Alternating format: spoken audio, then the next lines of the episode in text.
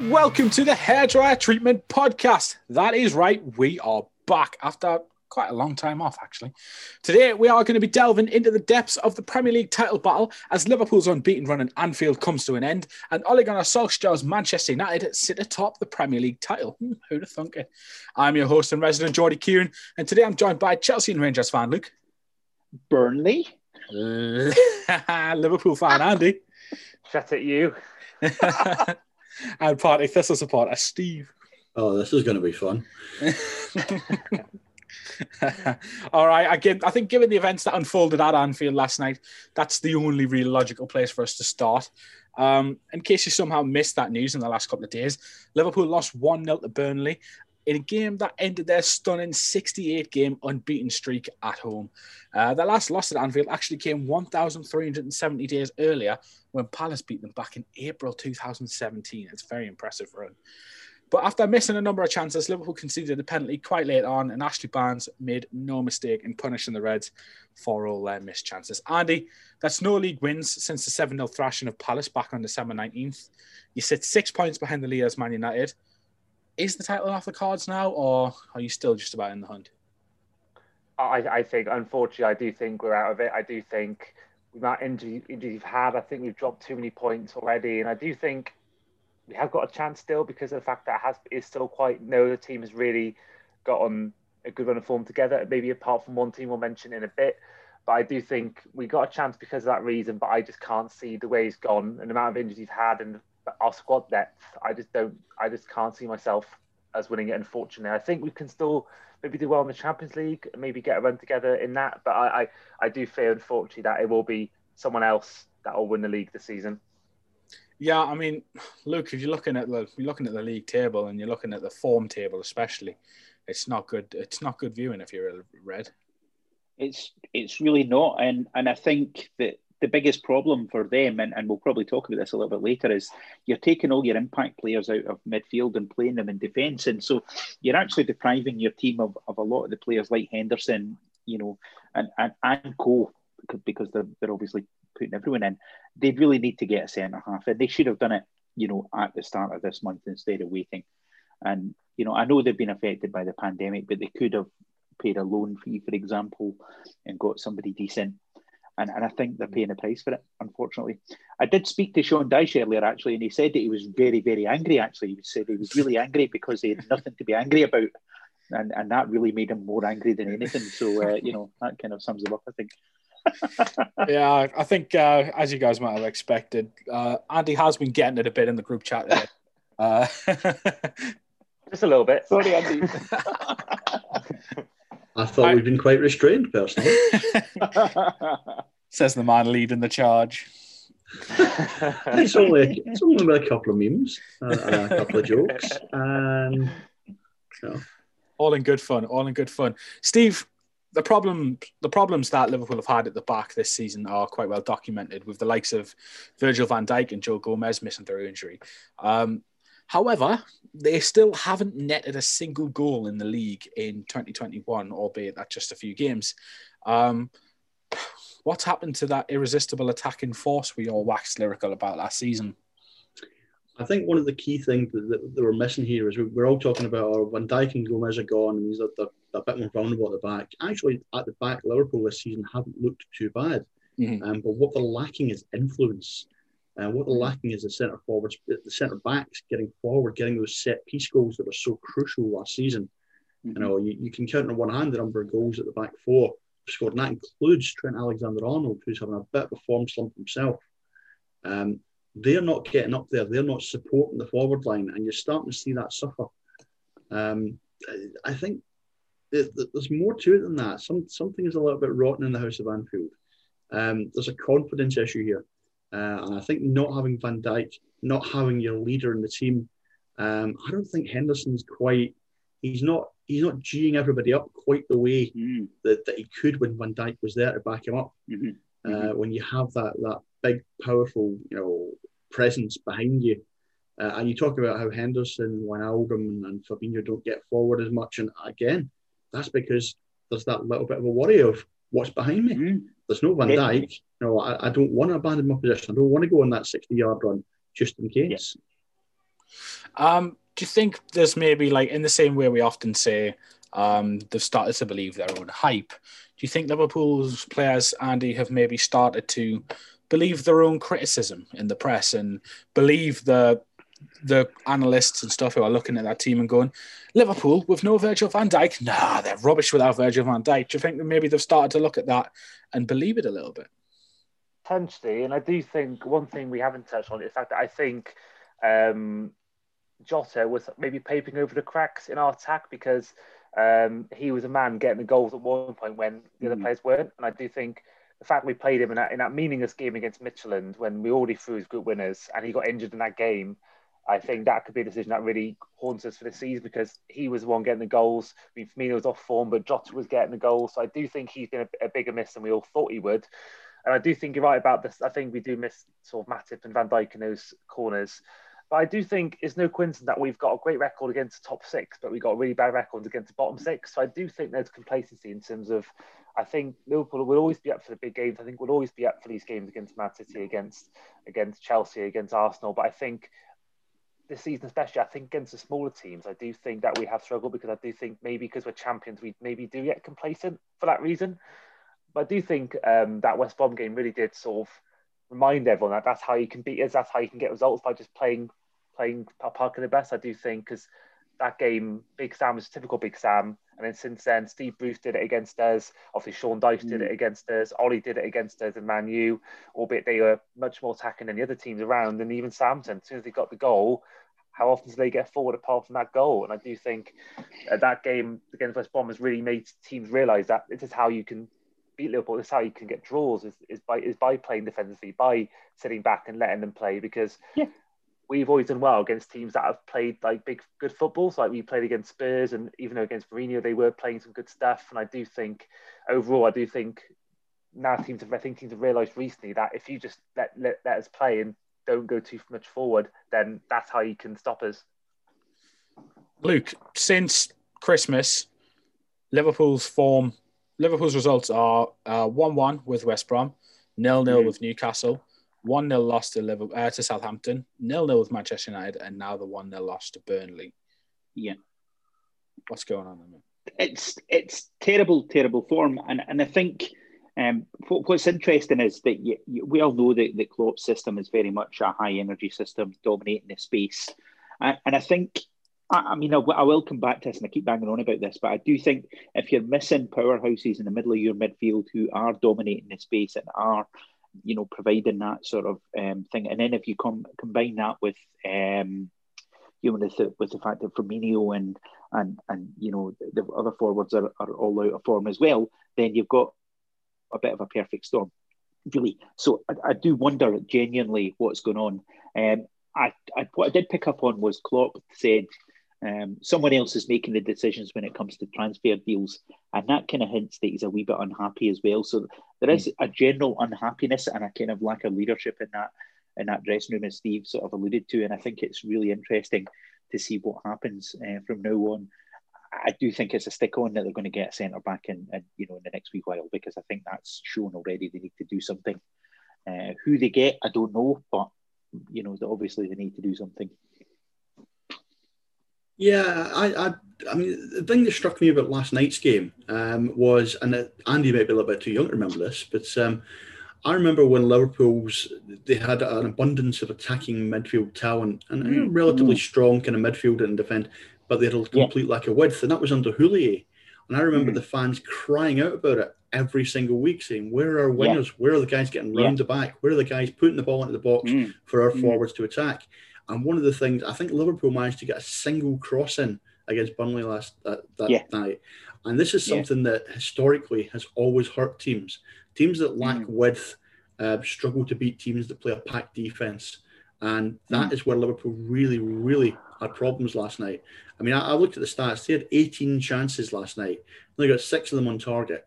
Um, and almost everything else they threw in, you know, block, block, block, block. Mm. I mean, Burnley, you know, mm-hmm. the heroics were fantastic. They were throwing themselves at everything, but that's what you expect from a Dyche team. Um, yeah. There was no, there was just no, the, the fullbacks didn't seem to be quite as committed uh, as they were last season. and they haven't been since Van Dijk left the team. You haven't seen maybe, the overlaps. Maybe they're worried, Steve. Yeah, maybe they're they're actually worried that they're going to concede, so they're naturally, you know, curbing their their, their attacking sort of gusto. Which, which makes no sense, because one of the things about Liverpool, one of the things that won them the title was that complete, you know, all-out, gung-ho, right, it's Absolutely. the ninety, ninety-third minute, let's just mm-hmm. pile in, let's get everybody forward, let's go wide, let's go left, let's, let's just, everybody just throw caution at the wind. And I think it's not there this season. That kind of gung-ho approach that you need isn't there. And those last minute, you know, ninety, ninety-one, ninety-two minute goals, which really are the, the hallmark of, of Klopp's team's title run, just aren't happening. Andy? Yeah, I do think that's one big thing, I think, is the intensity. Because I do think um, we'll see when we we lost Champions League final. Next season, we had an agenda to try and win Champions League again. We had an agenda to try and win the league, and for the first time in twenty-odd years, thirty years. And then next season, we were trying to um, avenge losing the league by having ninety-seven points. And I do think now we've got nothing. We obviously we're trying to retain the title, but there's nothing really there, I don't think, as much to go for.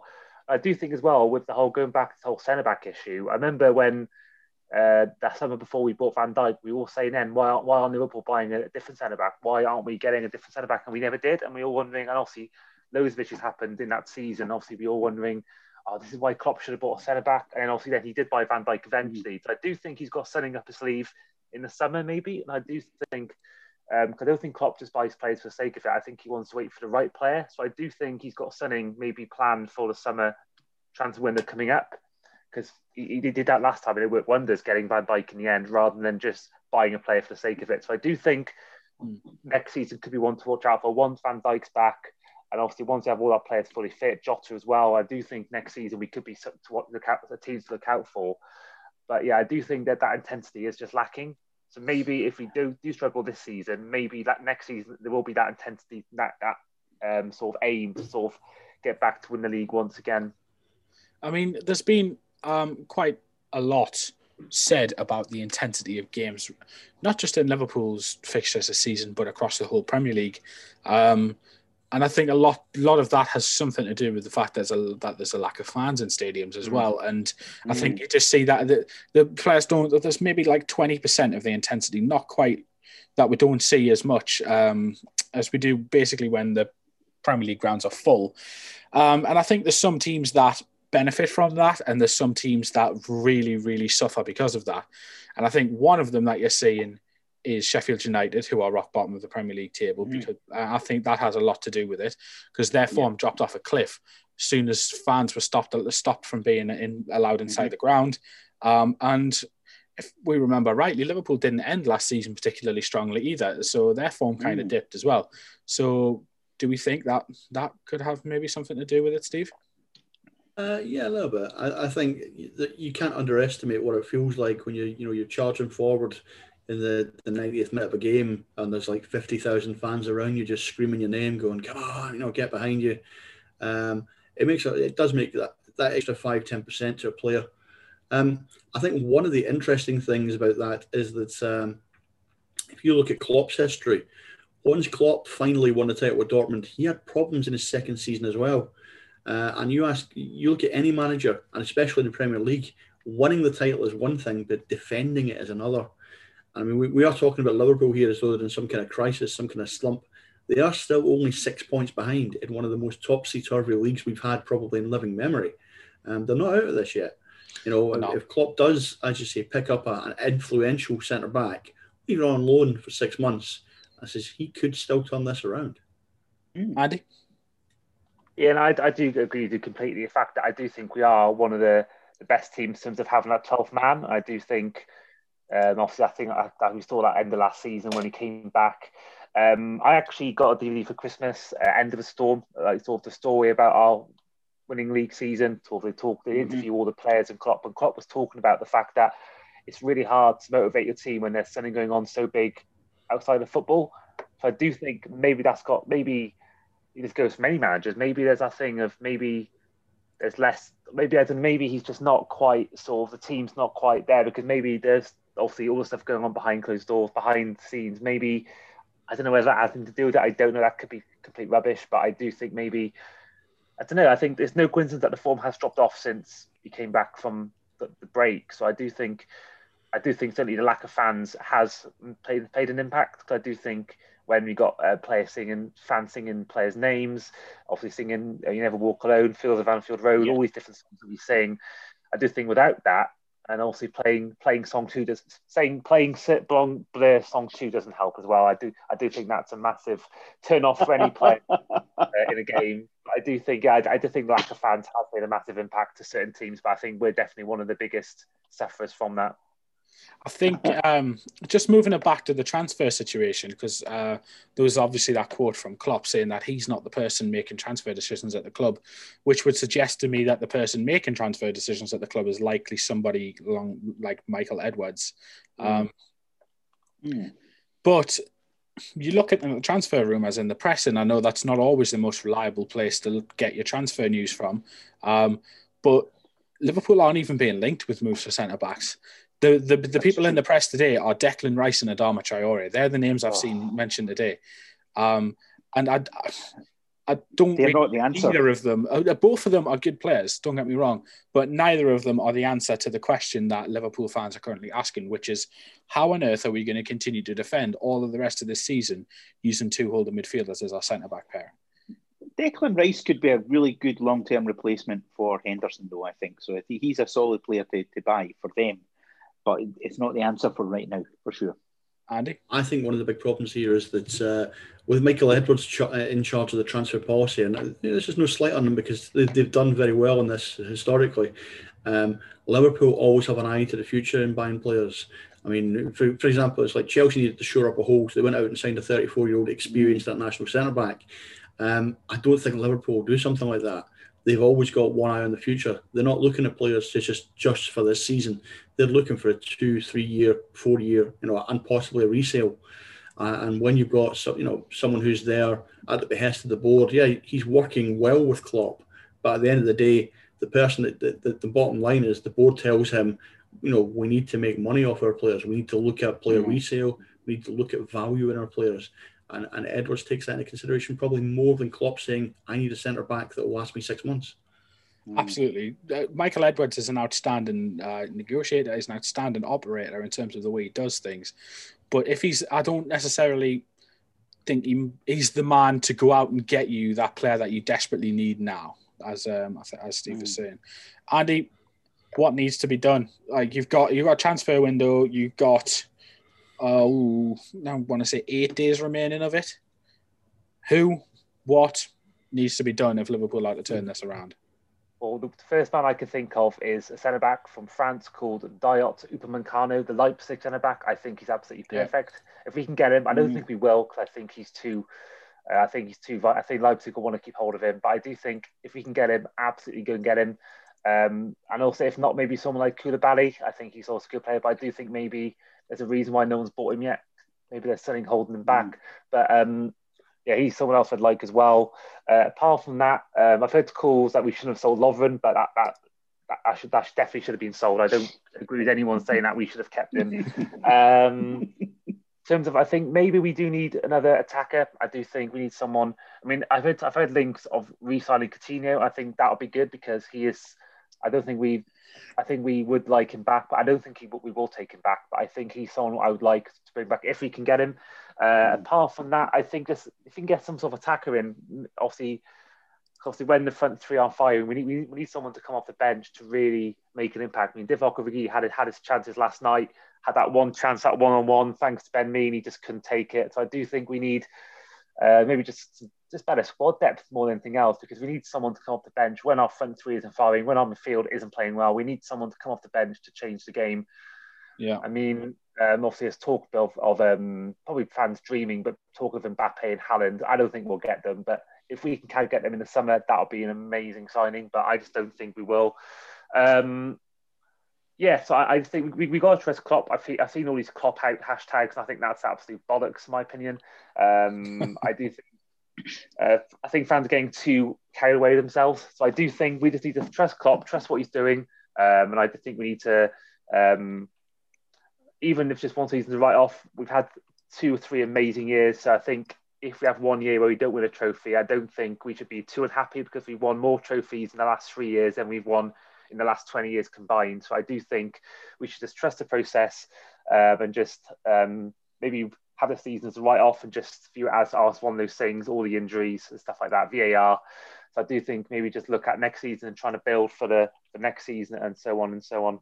I think in terms of the centre-back argument, the only person I've seen that I've seen you guys linked with in the last few months even, who is realistic in January, in my opinion, is Ozan Kabak from Schalke. Yeah, I've heard him as well. I've never seen him play, but I'm sure you have, being a, being a Schalke admirer. Yeah, well, like it's like you say, I'm a Schalke supporter, and as much as I don't want to see Ozan Kabak leave, although he, he did kind of cost us the game the other day, not the point.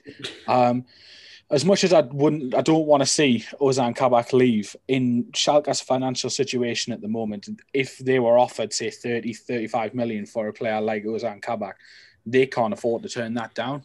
Mm. So that is basically, at this time, like players like Dayot Upamecano, who are crucial to teams who just simply don't need to sell it, to sell. Yeah. That's not going to happen in January. Maybe in the summer, not in January.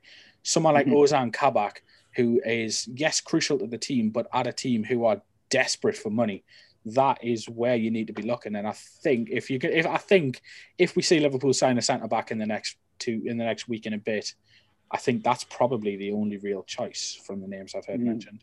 Mm. Steve? Yeah, on on the Upamecano uh, deal, that's actually pretty much a done deal already. It looks as though it's uh, he's going to buy him for forty million. He's got a, a release clause. Um, one of the guys you mentioned there was Koulibaly. Now, Koulibaly's been mentioned to come to the Premier League um, for pretty much every one of the top six clubs at some point in the last two years. Um, but the simple fact that will stop him coming is that, yeah, he's in his prime, um, which means he costs a lot of money and he doesn't have a release clause the way that uh, some of the other targets uh, do. Uh, and based on that, I says Na- Napoli's chairman's been playing hardball with every team that's, that's come with an offer for him. And they've been looking at like sixty, seventy million for him. They've all him in the same re- you know, region as Van Dijk. Um, and to be honest, play, paying that kind of money for a player in their prime, um, it's just not Liverpool's way. Uh, the other thing I would say about uh, Coutinho is I actually feel Coutinho wouldn't fit in the, in Klopp's process right now. Now, I think um, Coutinho doesn't bring that energy, that press, that you know uh, passion yep. that you're going to need uh, to get to turn this around.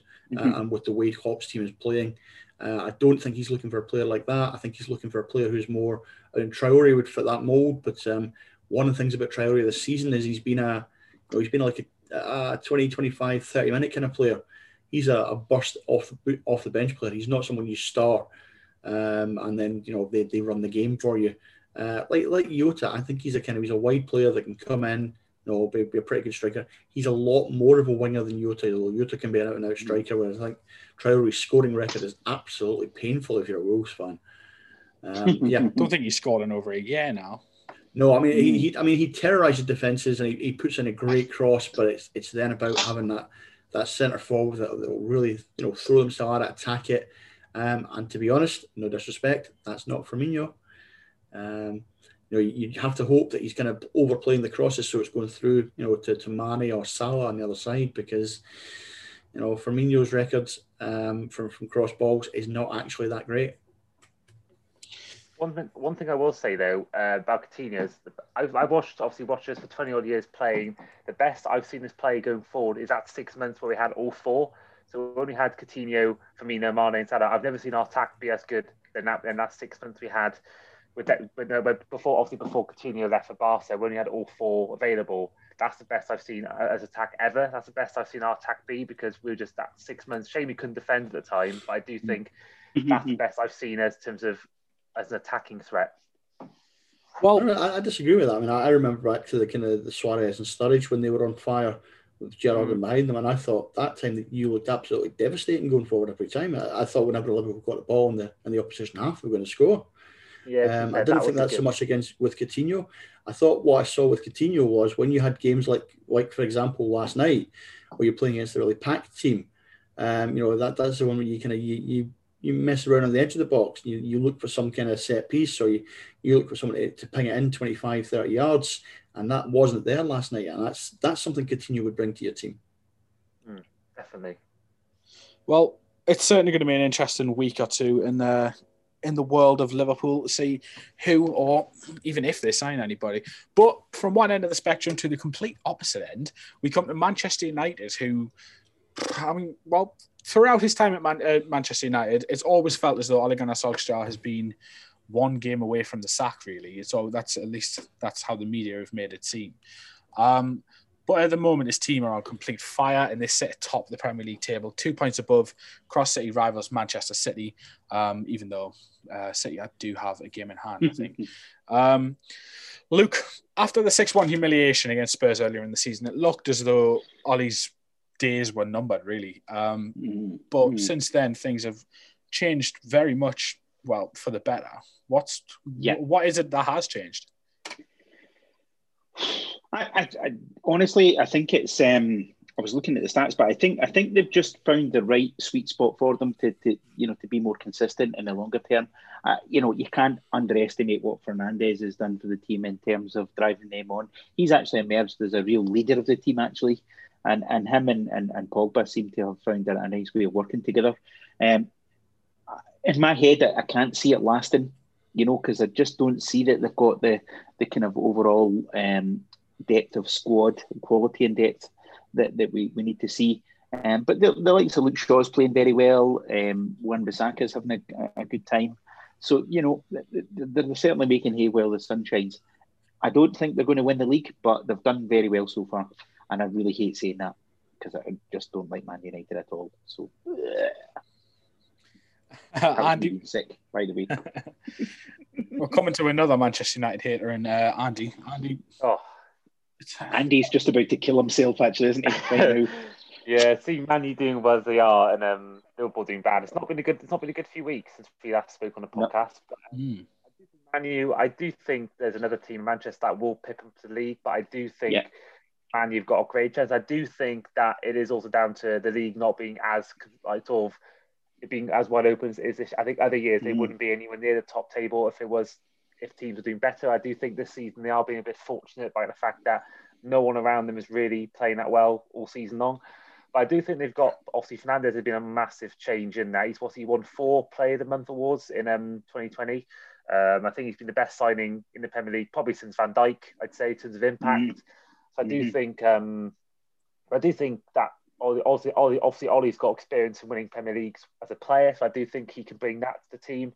I do think Pogba's really been good the last few weeks. I think he's his form's also made an impact. Uh, I just think they've man- managed to find the right team now. They seem to not really, they seem to have the right sort of uh, formation, the right sort of team. And I do think they could have won that game against us on, on um, last weekend. So I do think they have a chance, definitely, because I do think it'll be interesting what happens when both teams or all the teams play Europe again. So I do think when like Leicester, obviously as uh, mm. obviously Man U and Man City, it'll be interesting what happens when they all start playing more regular games. But I think for me, yeah, I think that they definitely are a team that everyone should, should be worried about, because I do think they are playing playing good football now. They're not they're not playing sort of exciting football, but they're, they're just playing, they're getting the wins, they're getting gritty one-nils, two-ones. I do think that sometimes is what a team needs. I don't think you have to win the league by playing nice football. You can win games mm. by almost being um, sort of being mm-hmm. in that way, sort of being just winning games, getting being nitty gritty, getting the gritty wins, and just. So I do think mm-hmm. yeah, they're definitely a team that everyone should everyone should be worried about. Steve, um, Andy mentioned Bruno Fernandes there, and over the last year since he signed for United, he's garnered plenty of acclaim for his form. Um, But I think in the last week especially, he's also taken um, quite a bit of flack for allegedly failing to show up in the big games. Um, that obviously came off the back of uh, a fairly lacklustre performance against Liverpool. Do you think that allegation is fruitful? And if so, do you think it could potentially end up hurting Man United in the long run? No, I don't think so. I think when when you've got a team who, I mean, as we've just said for the last five minutes there, Fernandes right now is United. Um, we talked about how Pogba's going to come on. He's he's, uh, he's playing better. He's, he's more you know more central to the team. And part of the reason for that is the more Fernandes plays, the better Fernandes plays, the more teams try to mark him out of the game. Yeah. Um, Fernandes is still there. He's still the same threat. Um, he's still making the same runs. He's still you know creating the same space around him for the likes of Martial and Rashford and and Pogba coming in behind him. But he is so much more tightly marked now. And he needs to add that aspect to his game of he needs to, to be able to get away from the defenders to make himself more of an influence in the big team, big games. Mm-hmm. Uh, against, like you say, a, a Burnley or a, a, a Wolves or anything else, you know, you, no disrespect, you're not playing against the same quality of, of holding midfielder that's going to stick to you like glue. Um, whereas when he comes into the big games, he is trapped everywhere. He doesn't get the space and he thrives on the space. Mm-hmm. Uh, mm-hmm. I remember watching a couple of his games where it's like he just, he, he just if he gets like a five, couple of yards on you, suddenly he'll make a dart and run, uh, and he's got creative players around him that will find that, mm-hmm. and that you know, mm-hmm. and that's it. And the other thing about Fernandes is the number of times United have won games by a single goal, and it's been through Fernandes. Um, it, it, you know, it's phenomenal. Um, and mm. when he plays the big teams, I don't think he goes missing. I think he just gets marked out of the game, and he needs to add that aspect to his game. But fortunately for United, um, the space that's created has allowed Pogba to come in and, and step back into his own. Mm. I think Pogba's confidence is rising. I've always said since the start of the season, uh, if Pogba can get his head in the game, United can win games. And that's that's where they are just now. Uh, I'd go with what Andy said. I'm not entirely sure on the title credentials. But having said that, what we watched last season was teams that they were grinding out, or Liverpool were grinding out those one-goal wins, scoring in the last five, ten, fifteen mm-hmm. minutes, and you always thought they carried a threat going forward in the last ten, fifteen minutes. And that's mm-hmm. United this season. It's not Fergie time, but it's, it's it's getting there. Yeah, I mean, Luke, is it just coming round to you on that conversation, I guess, is it too early yeah. to say United are in with a real chance of winning the title? You know what? It's it's it's interesting. I just can't see it. I I, I do think they're gonna. They can't keep this going. I don't see that they've got the quality overall in their squad to keep this going. I think mm-hmm. they, they will. It only takes one or two injuries, as we all know, to to, to derail things. And at the moment, they, they've been very fortunate, but they'd have to stay very fortunate to to really make that challenge. I do think they're a stick on for the top four. However, again, yeah. much as I hate to see it, you know, but I don't think they'll win. Yeah, I'm just looking at um, our tables to see if anybody did have them in the top four. Um, and Luke, Luke, you had them fourth. Andy, you had them yep. fourth. Um, Steve, you had them fifth this season. Do we all sort of sit, sort of stick by those predictions? Anyone wish to change that? Higher, please. Higher. Yeah, I'm, I'm probably not up in at third by now. Yeah. yeah. But that's as much to do with the fact that there's another team there in blue that have completely collapsed. And yeah, I think, uh, well, we're going to move on to another team in blue here. Um, Andy, I know he's been itching to talk about them. Um, so moving across Manchester, the United's so-called noisy neighbours, Manchester City, are very much back in the hunt for the title this term after a pretty poor start to the season. They now just sit two points behind United with a game in hand. Um, they're on a run of six league wins in a row and have conceded just one goal in those six games. Mm. And then even that was to the big spending attacking force that is Chelsea. So, Andy, are City now the favourites to win the league this season? one hundred percent. I think they're the only team that have had a consistent run of form going. Um, they've turned John Stones into a... He's actually having a good season, which we never thought would happen. Uh, I thought we all thought he was going to be a flop, but he's had a really good season. I think Rúben Dias has proven to be exactly the player that he was hyped up to be. I think he's been an excellent addition. Mm-hmm. I mean, the fact that Laporte's not even getting a game uh, when he's now mm-hmm. fit, I think that really shows how much improvement John Stones has made, but also mm-hmm. how good they've been defensively. Um, mm-hmm. I, I, I don't think De Bruyne's been quite at his best. I don't think... They have been. He's out quite... for six weeks as well. Yeah, yeah he's actually just been ruled out for six weeks. Yeah, get him out of fantasy teams, boys. I know he was out long ago. He was out long ago. But I do think, I just think, yeah, I think they're just a bit like Man U, but a better, in a better way. I think they're just getting out wins, they're grinding out wins. I do think, obviously, um, you saw the game against Villa the other day. That was a great game, but I do think that was a game where you thought, oh wow, this team can get the gritty wins, and they that was just a. I mean, I got the goal from Gundogan, albeit probably was offside. Uh, it was it was a great goal. So I think, yeah, I think City definitely a team for me are the favourites. And I think what we saw in the League Cup semi-final, I think we saw just the difference in, in talent between Man U and City. I do think that'll be a difference. I do think City are just way the better team. So I do think, for me, that is why I think City will uh, win it. But don't don't cut out Brendan Rodgers. That's what that's all I'm saying. mm. Yeah, I mean, obviously we'll get uh, we'll get down to that, but I mean, Luke, I think Andy mentioned it there, and I think a big part of City's yeah. upturn in form has been their defensive ability, um, yes. which in recent season has been the main flaw in Pep Guardiola's team, has been Absolutely. sort of penchant for conceding goals quite a lot. And um, mm-hmm. yet, if you actually look at the stats this season, they've conceded four fewer than any other team in the league. Absolutely, um, yeah. But just how important do you think Rúben Dias has been to that, to that, to, to the system? Um, and was he maybe just like the missing part of that back four? He, he's a top quality player, isn't he? I mean, every time you see him, he's, he's absolutely solid. And I think um, it's obviously been a while since we've, we've talked about City, but they, they've obviously found the right way to do it. And I think Dias is, is one of the, the solid, you know, stones of, you know, the, the foundation stones almost of, of uh, you know, what will prove to be a successful title challenge at the end of it. Um, he's been amazing. You've got to say, actually, City look like the favourites now, don't you? You really have to, you know. Um, yeah. And again, you know, that's that's one of these things. United fans are probably going to disagree with me, but I, I think I can't see past City now. I think they've got a lot of good players, and, you know, it, it, it's almost an inevitability in my view. Well, if they win that game in hand that they've got, then they jump back. Yeah. They jump to the top of the table for the first time That's this it. season, I believe. So That's it, exactly. exactly. Um, it, it is quite hard to see them giving it up from there. Um, mm-hmm. Well, you know, it's it's been an interesting watch so far. But City aren't the only other team around. Um, there are a yeah. few others um, who will sort of try and get through in one one big go. Uh, Leicester currently sits third in the table. I mean, yeah. that's a that's a position that historically I'd say I was surprised to see them in, but nowadays it seems just somewhat normal. Um, testament to how good of a job has been done there by Rodgers and the upper. The staff a bit further up. I know you don't particularly like him, though, uh, which I'll let you get on to in a bit. Meanwhile, Tottenham sit fifth, and big spenders Chelsea have fallen to eighth uh, after yet another loss this week, this time to Brendan Rodgers' Leicester, interestingly.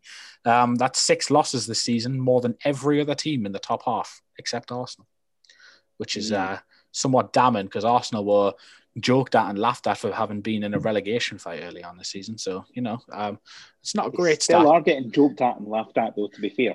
You know, they are because they are still... They are because that, their win over Newcastle, which, let's be honest, was a gimme, um, got them into the top half for the first time this season. So, you know, it's been a slog just, for Arsenal. Just to kind of throw one back there, look, you, you've got the stats up there, Kieran. Um, what's the, the form like in the last five games between Arsenal and Chelsea? Oh. I, I don't I think that Luke should be in any kind of position to be laughing right now. Um, yes. Form table. Uh, on the form clear. table, Arsenal sit fifth, Chelsea sit eleventh. I know. Chelsea have gone lose, draw, lose, win, lose, and Arsenal have win, win, win, win, draw, win. So, that, so they that, have, you know, they have got better five form. With four wins. That doesn't yes. sound like a team that I would be laughing at at all. That's a team I'd be worried about. I, I still like laughing at them though, so it's all right. They're, they're only two point. They're, they're only two places behind you in the league, though. I think uh... they are. I know they are, and that's a bit troubling for me, to be honest. And and worse still, we're past. We're behind West Ham. No, that's yeah. like punch, that's like punching yourself in the face with, you know, like a with a spoon or something. It's just what's the point? You know what I mean? Yeah, and then another team that West you're behind. Ham. Then another team that you're behind are Everton, who are sitting in sixth. I know. And they're only eight points off the top, but have two games in hand over the leaders, Man United. So win those two games, and they could be right in the mix. Luke, obviously, well, I've got to start with you. So Chelsea's form, yeah. it's fallen off a cliff. Um, the big money signings aren't performing as you'd hoped, and the fans are beginning to turn on a man who, well, they've worshipped as a as a god during his career. Um, yeah, absolutely. Where where did Chelsea go from here? It's, this is the thing. So, so I think Chelsea, the hierarchy, have got to take a decision right now. They've got to say, right, do we write this season off and, and give Lampard a season to, to you know, to, to build himself and, and, and hope that everyone delivers next year? Or do they make a change and, and sign someone like Thomas Tuchel as their manager and hope that he brings the best out of Werner and Havertz? And, and honestly, I'm not sure. Um, the form has been brutal. And and actually watching them has been like spending a year in prison. It's been really bad, really bad. It's like watching Arsenal, actually, a lot of the time, to be honest with you. It's how bad it is. David Luiz and stuff like that. Um, except, except they win games. So. Except they've been winning games, yeah. But it's been pretty bad. And um, hang on, when do and, when do you next play Newcastle? Because that'll get your season back on. I think that's probably what it is. But um, but you know, they, they, they've got they're entitled to expect more from this team. It's not as if we're without talent, and uh, they've, they've really got to sort that out. And, and it's hard to say what will happen. Uh, my instinct says that they probably will replace Lampard. That all the rumours we're hearing is that they're sounding out other managers. So I think Lampard might be even be gone by the end of this month. Well, that's I was a pity. Ask, I was going to ask this question later on, but I think I'll just ask it now. It kind of fits. So, yeah. What is it going to take for Frank Lampard to be sacked? I think I do think you'll get to the end of the season either way. Um, but do you think not qualifying for the Champions League would be enough for him to lose the job? If if they. If they didn't take full points from the Wolves and Burnley games, I think he's gone. What do you think mid-season? I think so. I think they might just say, do you know what? I think I think if he lost against Wolves uh, next week, I think he could be gone after that game. Well, I think um, if he loses against Luton, risk... if he loses against Luton this weekend, then yeah, yeah, yeah, they can't risk losing the Champions League, and at the moment, it's it's looking a bit ropey. You, you know, you're you're. Um, Very You're a good so. five points off the pace, and that's that's a lot. And if it goes any further behind you, that's a big ask to make it up, a big ask. And, and I don't think yeah. they've wear that. I wouldn't as a fan. And I'm disappointed. I love Lampard, but there's times when you think, well, hmm. I'm not advocating for him to be sacked, by the way, but I just think they might end up doing it. Well, if he can make it to the fifteenth of February, then he'll be fine, because that's when you next play Newcastle, and I'm sure that'll help. Um, That's his target. Sorry, by the way. Sorry. Uh, I, I, yeah. Just let's just let's just not. Uh, well, you know. Well, you know. Uh, sh- sh- That's no. my Steve Bruce impersonation. We don't. We, do, we, we don't need to talk any more about Newcastle. I regret bringing it up. Andy, um, going back to Chelsea and staying on that subject and not Newcastle, Timo Werner. Uh, his lack of goal-scoring form has been the topic of quite a lot of debate recently. Um, this season, he's just got four goals in the Premier League, and the last of those came over two months ago in a four one win over Sheffield United in, back in early November. Um, what what do Chelsea need to do to unlock the goal-scoring form of a man who bagged thirty-four goals in all competitions last season? It's tough because I only, only ever saw him really in the odd Champions League game in the World Cup. I never really saw him play for Leipzig, so I don't really know how he played. Um, often, I do think... often drifting out left was his was his main staple. Right, right, yeah. I mean, he strikes me kind of play that once he gets a goal or two, he can get on a run. I don't know whether that's what that's what he's like for Leipzig, but I do think that he's kind of play that. Of course, he didn't start off the season not too badly, so I do think maybe just. I think I think he's just lacking confidence. I do think, mm. um, I do think if, if he just got a few goals in, I do think he could potentially go go on a good run. Um, but I just don't think. Yeah, I mean, we saw in the Leicester game. I don't think the midfield's been that great really for Chelsea this season. I don't not think at all. not at all. No, uh, so I do think that maybe I think obviously there's not having those sort of midfield options to sort of get him the ball. I don't think he's. Getting opportunities, but now he's obviously now he's not starting as well. I don't. I think it's just, it's just further going to dampen his confidence. And I do think the uh, thing is though, like it's it's it's it's not like he hasn't been getting the chances this whole time because no, exactly. Um, if, if I if I if I bring it back to again, and I know I keep doing this myself, but if I again bring it back to um, the last time Chelsea played Newcastle at St James's Park earlier in the season, um, he'd already gone a few games without a goal. Um, mm. People were starting to get on his back about it then. And in that game, he tore Newcastle apart. He absolutely ripped us to shreds all game long and got chance after chance after chance.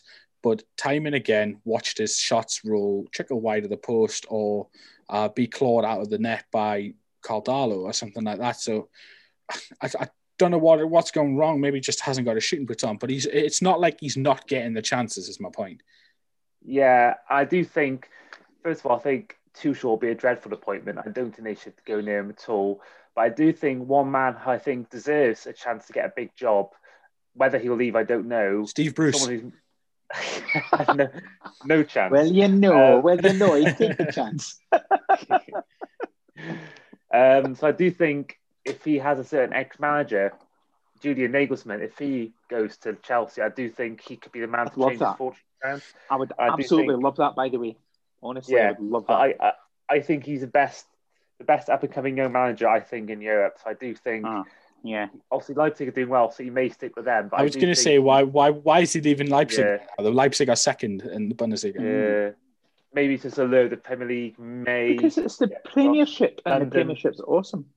London as well. London has a big impact, yeah. I think, on getting players. And I remember Sanchez chose Arsenal over us because of that London factor, and the same with Willian as well. Yeah. Um, so I do think, yeah, I do think maybe the London lifestyle, maybe Chelsea is a big club, so I do think maybe, or maybe he wants a new challenge, maybe he wants to go somewhere different, or maybe they offer him loads of money and he just takes it. I don't know. I, I think I the kind of thing. I, I think if you want, if Chelsea wanted to to coach a manager like Nagelsmann, they couldn't do it in the middle of the season. They'd have to wait. Mm-hmm. Um, so I don't think sacking Frank Lampard after, well, in the next few weeks is going to be the thing to do if the manager that you want to replace him is somebody like Nagelsmann, who's in a job where he's settled and doing very well. Mm. True. The thing is, but Carlo Ancelotti's still in a job as well, so it's not like they could bring him in as a as a caretaker. Could they? What's Avram Grant doing these days? I know. Well, you know, uh, listen, Abraham's a bit of a legend around Chelsea circles these days. Yeah, he is. Bring back Hiddink for his five thousandth spell as caretaker manager. You could get Rafa again again. Um, oh.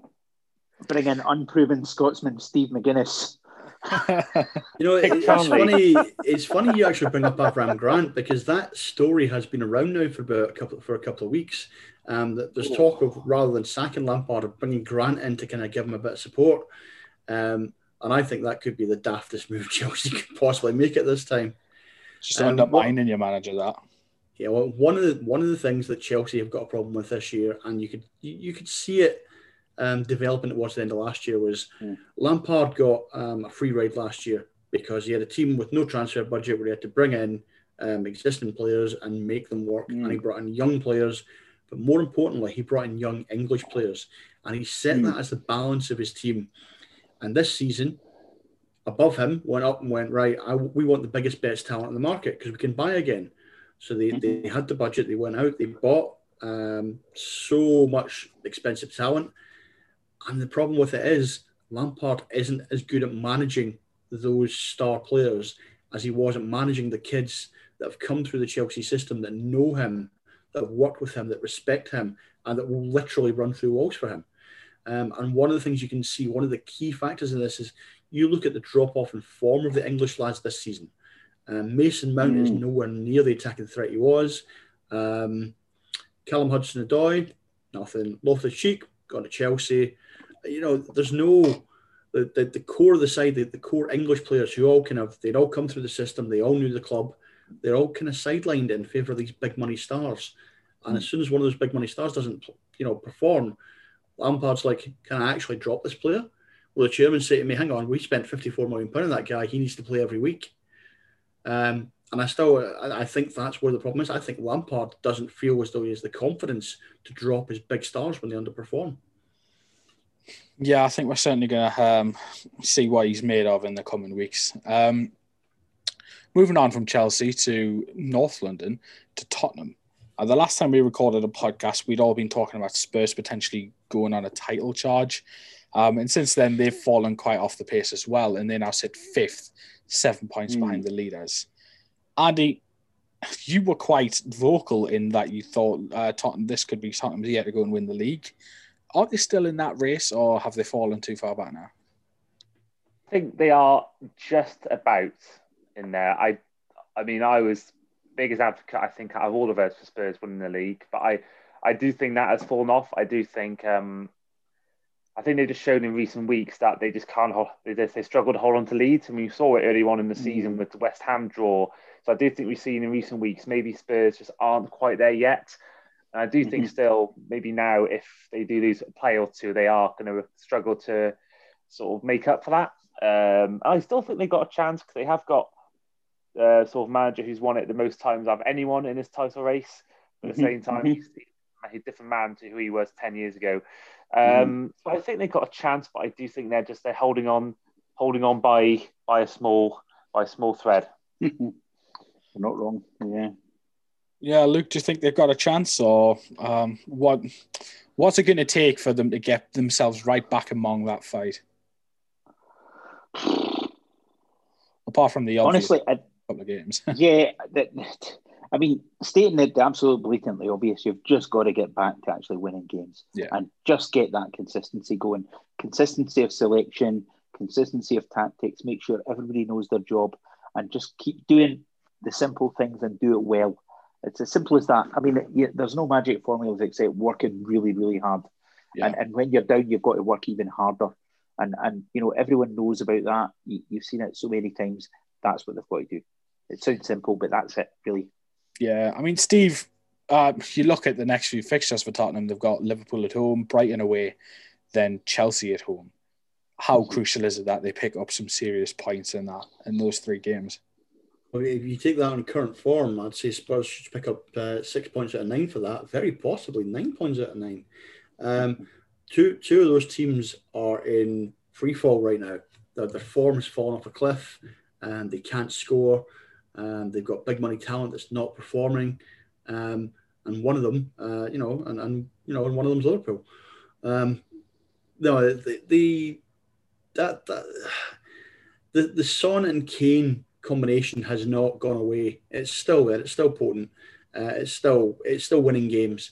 Um, one of the things about Spurs recently is Ndombele's finally coming into the kind of form that they paid all that money for. Um, mm-hmm. At the start of the season, we were talking about him as being a complete waste of time, and we were talking about him getting sold. You know, taking a big loss on it.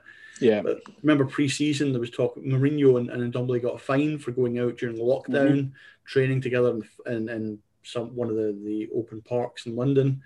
Um, But it does seem as though finally Ndombele has listened to his manager and he's doing what he wants. And that has coincided with Spurs. Yes, they're, they're, they're a little wobbly just now, but that's more the players around them. Um, one of the problems with Spurs is that um, unlike the, the, the other maybe top five, top six teams, mm. you lose one player in Spurs and they fall apart. You know, if you lose that's a Kane, true. If you lose a Son, even if you lose an Ndombele, um, you just, they wobble. And they go from wins to draws. And Jose doesn't have that kind of, he doesn't have that ability to get the gung-ho mentality out of his players because he doesn't have the gung-ho mentality as a, as a manager. Mm. You know, when you're in the eightieth minute and Spurs are drawing nil nil, you put your tenner on, on the minute match finishing nil nil. You don't put it on Spurs getting a late goal. You know, mm. you put Spurs, if Spurs score in the first ten, fifteen, twenty minutes of a game, then you put money on them to win because they'll grind it out. They'll, they'll drop into Mourinho's formation. They know how to keep the ball. They know how to keep the ball away from their opponents. That's where they'll go. And that's why, you know, those, those draws that should be wins are just not happening for them. Yeah, I mean, the other thing is, if you look at uh, the if you look at the Premier League table, you'll see that Tottenham are another one of those teams who have a game in hand. Um, I'm not sure who their game in hand is actually against, but It's they do have one game in hand on Liverpool, on Leicester, and on Manchester United, um, having played eighteen, same as Manchester City. Um, if they win that, they jump Liverpool, and then if they beat Liverpool, um, which is their next Premier League game, which, as you say, given the form of Liverpool, is entirely possible. And then all of a sudden, there's a five-point gap between Liverpool and the top four, and then there is uh, that puts Tottenham right back in that mix as well. Yeah. Yeah. So, oh, yeah, I mean, that's the thing. I mean, and what Tottenham have already shown this season is they have the ability to beat the top four. Mm. Uh, they have the ability on the day to beat almost any of the top four. Um, and especially, I mean, if they, I'm not sure when they play City, um, but it, it, right now, without, um, if I'm any of the top four managers, that's now's when I want to play City, when they're lacking the, the key playmaker. Um, and I, I think, I don't know, I, Spurs are one of those teams that, they are likely to go out there and, you know, beat Liverpool, beat Brighton, beat Chelsea, and then the following week drop points to Burnley. Um, they play I mean, City the, um, on the thirteenth of February, by the way. No, that's perfect. Um, let's see, mm. what's um, De Bruyne is out for six weeks. Yeah. Uh, yeah. Yes, at the Etihad, but I can I can see Spurs nicking that, or at the very least getting a draw out of it. But I mean, I'm looking at the next ten games. The next ten games are actually pretty good for them. Um, mm. Let's see, mm. they have Liverpool, which on current form could be a win. Brighton away, yep, they could they could win that. Then they've got Chelsea at home, West Brom at home, um, City away without De Bruyne. Then they got West Ham, Burnley, Palace. I mean, right up until they play Arsenal on the thirteenth of March, I don't see any games that I really see Spurs struggling to take points from. Interesting take. It'll be real. It will be interesting to see if it comes to fruition in that regard because I think the problem that, um, obviously, one of you guys mentioned it before, the problem that Spurs have had is closing out games. And um, mm. a lot of the time, a lot of the time when there's a team in bad form, you can look at the team and you can look at the, the, the basically the personnel that's being fielded in each position, and you can see a significant issue there. With Spurs, there is no real issue, I don't think. I think maybe the issue is uh, the style of play, and it's the going one nil up and resting on your laurels. I think that's kind of might have been what's cost Spurs a little bit in the last few weeks. Would you agree, Luke? And I yeah. disagree with that. I mean, Spurs' problem is that they have Harry Winks playing for them, and Harry Winks is stealing a living. All right, he's yeah, right out there with Patrick Bamford. He's right out there with Patrick Bamford, stealing a living. Patrick Bamford? You mean eight, like what, eight or nine goal Patrick Bamford? That's the one. I, I will never, I will, you know, I will never turn, change my opinion on that. Even, even though I won cash off him a couple of months ago. Um, Steve, I'm no, signing up to the Harry Winks fan club. By the way, do you know that? Oh, honestly, honestly, Harry, Harry you're Winks. going to be. That and the, that and the, the Patrick Bamford fan club, you're going to get emails from them galore. You're going to love it, honestly. I, I see Harry Winks is one of those players, and I, I don't get this. This is it's the kind of it's the, the young English player um, phenomenon. Mm. So a player, he breaks into the first team, and suddenly he's he's an established England international. And I've looked at him and I went, is he defensive midfielder? Is he an attacking midfielder? Is he a centre back? Is he a creative midfielder? Oh, he's a utility player, which means they don't know what to do with him. He's quite fit. He can tackle well. His passing's not bad. Let's stick him in the middle of the park and see what happens. And he's let English, so the fans will love him.